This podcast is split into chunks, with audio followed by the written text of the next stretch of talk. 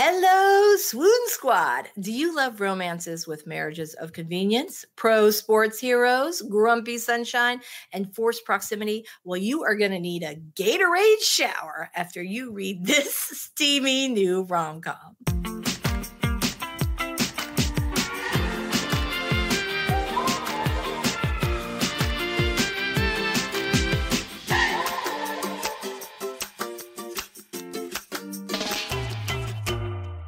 Welcome to While You Were Reading, a podcast for contemporary romance readers. I'm your host, USA Today bestselling romance author, Lisa Daily.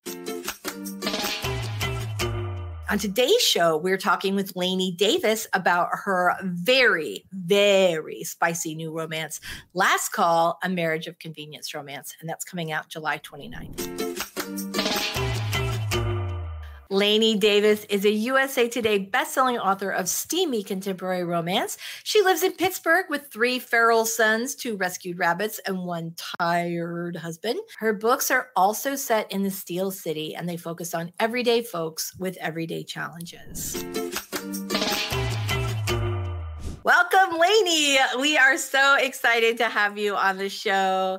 I am super, super excited about this book. Can you please tell us a little about it? Yeah, thank you for having me. So this book is called Last Call, and it's a marriage of convenience romance. It is book 4 in my Bridges and Bitters series, and they're interconnected standalones. So you don't have to have read the earlier books in the series. You could jump right in if you wanted. But this one's about a bartender, Esther Storm, and she is in a marriage of convenience with Koa Stewart, who is a rugby coach from New Zealand who is looking for some help with his citizenship. And yeah, they run into some challenges. So the thing I always love about marriage of convenience books, which is one of my favorite tropes, by the way, super trope-alicious. We love the tropes here on While You Were Reading, as you know. And one of my favorite little magical things that always happens with the marriage of convenience trope is at some point in the story, you have to show up and pretend like you're married.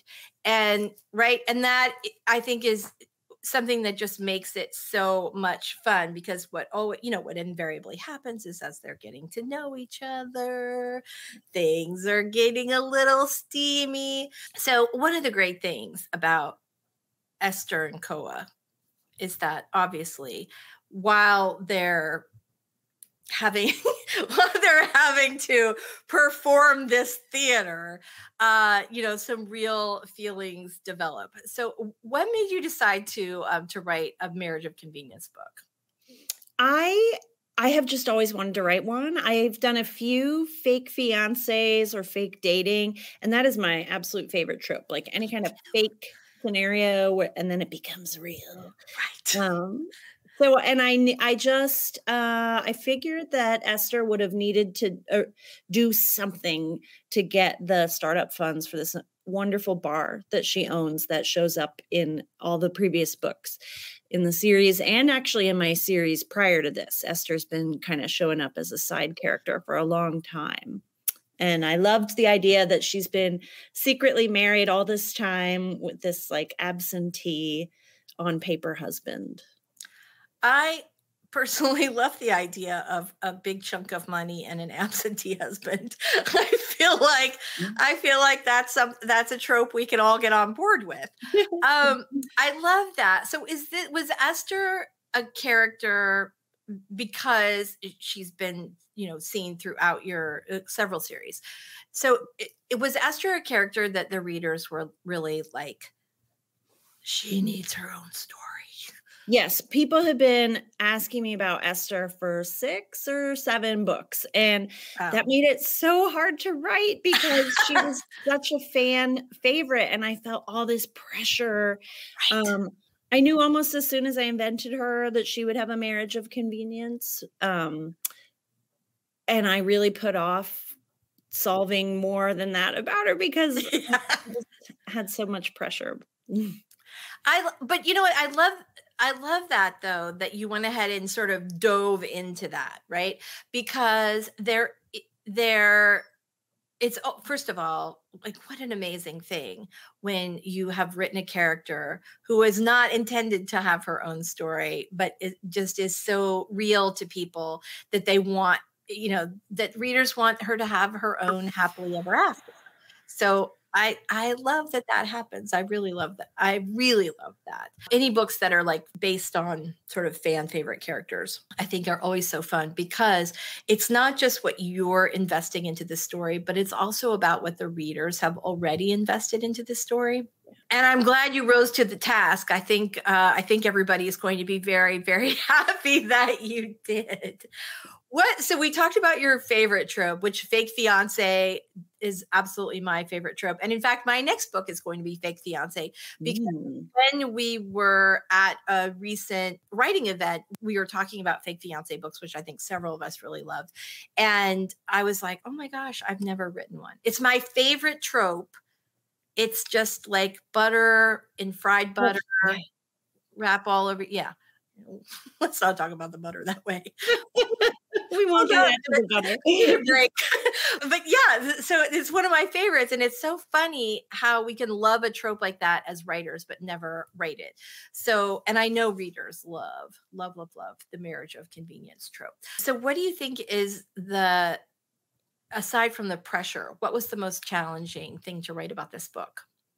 This was my first time where one of my main characters wasn't white.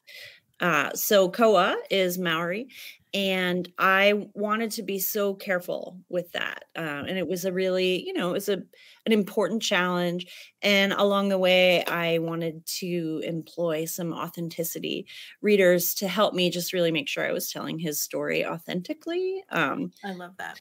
Yeah. And I so appreciate the time that they gave and the perspective. So it was really exciting to tackle that. I love that so many authors are tackling more diverse characters right now. And we do have to be, especially, you know, white authors have to be cautious about the way that we do that. But I think it's really important that we do that, because in our books, it should be just like in our lives, where we have a wide variety of interesting people with a whole lot of different backgrounds. And I think some of those unique cultural things and, you know, different perspectives and different traditions and things like that can just play into romance in such a delicious way. So speaking of delicious, let's talk about Koa. Okay.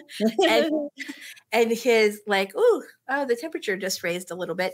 So tell us a little about him. And well, how did you make him so dreamy? He is very big and beefy. So in my Grumpy Sunshine book, Esther is the grumpy one. She's always just been this sort of no nonsense bartender. So I also wanted her to have like this annoyingly cheerful partner. And he's like really laid back, and everything just sort of brushes off of him seemingly. And he's a really big guy. He's a rugby player, and Esther is a curvy gal. So she really appreciates having a bigger hero. And he is just really smitten with her. He does annoying things, like she'll drop something on the ground and he'll pick it up for her. At one point, he does her dishes. Like, it's just so annoying how he is just out there taking care of her when she didn't ask for that. So, you know, I think we can all get on board with a romance hero who does the dishes. Yeah.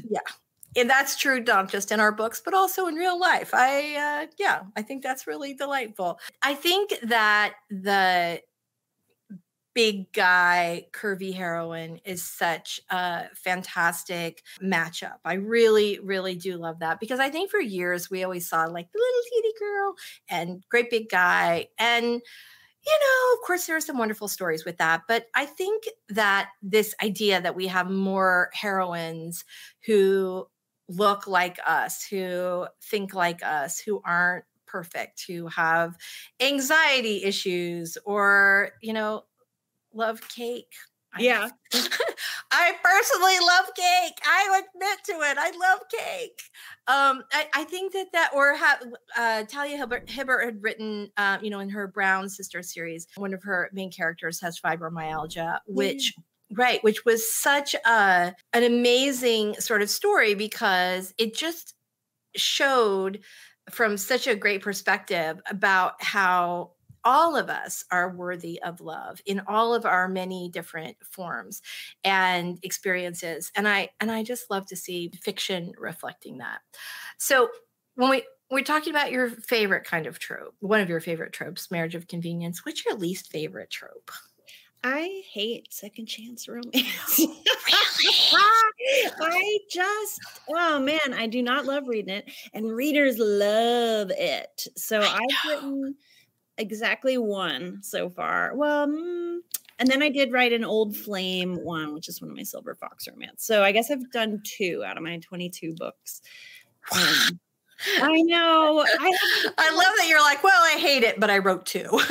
I had a hard time figuring out a way for them to break up that would still make it acceptable for them to get back together someday.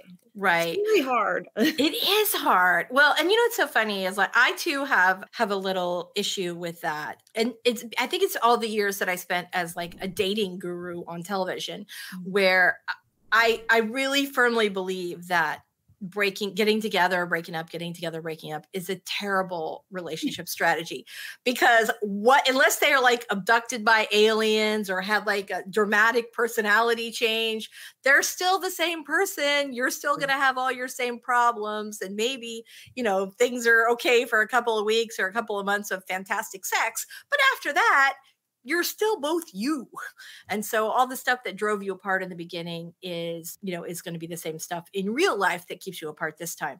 And that's the challenge, I think, with these second chance romances is that you really have to find a way to break them up that feels permanent, but also can't be too terrible because then we can't root for them to get back together. Yeah. Yeah. Everybody I know. Has to be redeemed. Right. Right. You have to have like a really good reason for whatever they did that ruined everything. Although I think Christina Lauren in Something Wilder had done a really nice job with that, with their second chance romance in that story. You know, they were young and they fell in love and then he had, I can't remember what happened and I don't want to spoil it. Something big happened. Yeah. And there was a misunderstanding. But in the end, nobody was a terrible person that we're going to have to forgive so that he's worthy of our heroine. Yeah. So yeah, there's that. All right. So speaking of books, let's move on to our second little segment here where we give each other book recommendations. And if we have enough time afterwards, we'll braid each other's hair and we'll eat some frozen cookie dough. Okay. So what's your book recommendation for me? Well, I was listening to my favorite podcast a few weeks ago while you were reading. And I just happened to come up that very day. It was my turn for the new Christina Lauren book, The True Love Experiment, from my library. So I started it right after your podcast aired. Well, first of all, thank you very much, and I'll pay you later. And second of all, that was the book I was going to recommend to you. I loved it so much. I'm going to have to stop recommending it to every single person, but I loved it so much. First of all, I love the fact that the main character is a romance novelist. Yes. I could not get enough of that. How far along are you? I'm like 30% in. They are just now, I don't think this is a big spoiler. They're just now for this reality show, finding the men who meet the different trope. I just love that whole concept. I love everything about it. The sitting and roll, the alpha male. Oh my goodness. I'm savoring it. I know that was one of my favorite parts is that it was that, and we talk about this in the podcast episode with Christina Lauren. I think that was one of my favorite parts was how they cast the various heroes according to trope. And I love it. Love, love, love, love, love, love, love, love.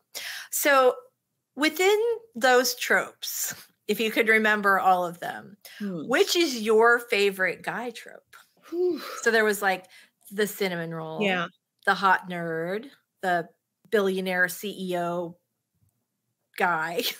I can't remember. I can't remember them all either. Here's my favorite guy trope. West Ravenel, Roy Kent. Like a man who doesn't think that he's worthy, but actually is, but he's like a little bit grumpy. And that's my hero. I love that. I love that. And I love him. And I will read him all day long, every day. Yes, absolutely. Yeah. I'll get in a whole bunch of fights about Lisa Kleypas heroes, and everybody else can have Lord St. Vincent. I will take West Ravenel and happily. Right. Happily ever after, I think. Yeah. Yeah, totally. Lainey, Last Call is absolutely phenomenal. I am super, super steamy. Like, so excited for this book to come out. You guys are absolutely going to love it. And if you want to win a copy of Last Call, and I know you do, you are going to head on over to whileyouwerereading.com. Right down there at the bottom of the page is the spot where you can enter to win a signed copy of Last Call. I'm super excited about that. I think it's going to be really fun, which will arrive in this magical, beautiful little envelope. Yay. Right to your doorstep for your steamy reading pleasure. Lainey, thank you so much for being here. You are awesome. Last Call is in stores at the end of the month, and we are super, super excited about it.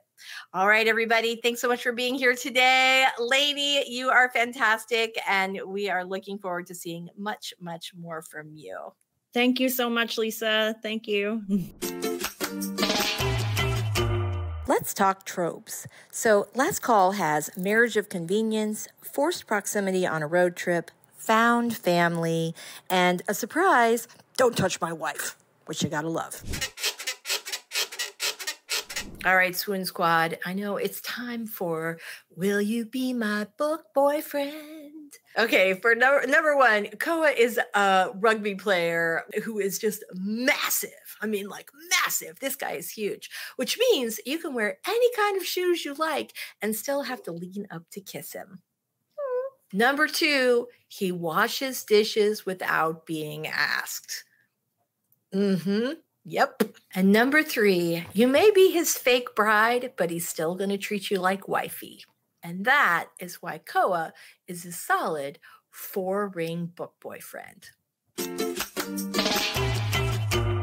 Hey, Swoon Squad, if you would like to win a copy of Last Call, be sure to head over to whileyouwerereading.com. That's whileyouwerereading.com to enter to win. You'll also find the link to enter that giveaway down below in the show notes. Good luck.